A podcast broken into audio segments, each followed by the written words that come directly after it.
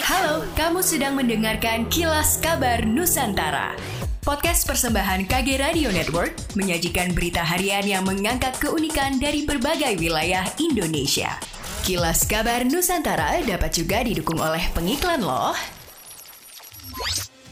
Murpikuhu, Ketua Satgas Penanganan Stunting BKKBN Sulawesi Utara mengatakan, secara pemerataan dilihat dari data pengukuran balita dalam program elektronik pencatatan dan pelaporan gizi berbasis masyarakat atau IPPGBM tahun 2022, Kabupaten Kepulauan Talaut tertinggi data stunting sebesar 11,37 persen. Sementara terendah Kota Tomohon sebesar 0,31 persen atau ada 13 anak stunting.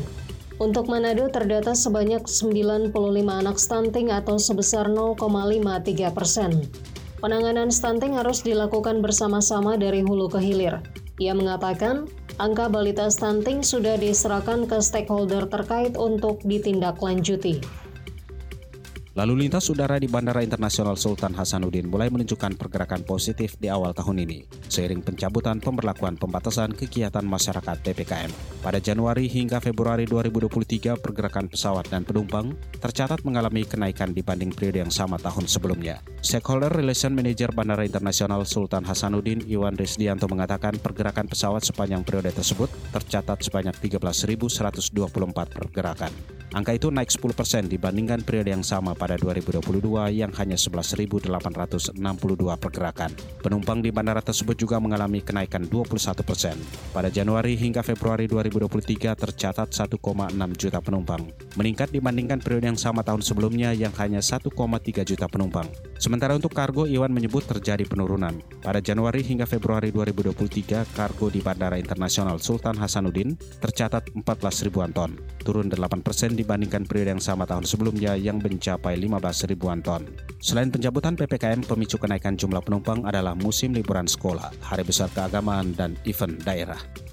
Puluhan warga desa Temboan, Minahasa Selatan menggelar demo di kantor desa mereka menolak pejabat kepala desa atau hukum tua yang baru dilantik Bupati Minahasa Selatan. Sebelumnya Desi Kamasi yang ditolak warga sudah pernah menjadi pejabat hukum tua di desa Temboan tahun 2022 lalu dan kini ia diangkat kembali sebagai pejabat hukum tua. Sonce Sumerah dan Yance Sumerah mengungkapkan demo penolakan dilakukan warga karena pejabat tersebut diduga telah menyalahgunakan anggaran ketahanan pangan desa. Selanjutnya sebagai bentuk penolakan penolakan atas pejabat hukum tua, warga melakukan penyegelan kantor desa dengan menggunakan kayu. Terlihat demo dijaga ketat anggota kepolisian Polsek Maesan. Demikianlah kilas kabar Nusantara pagi ini.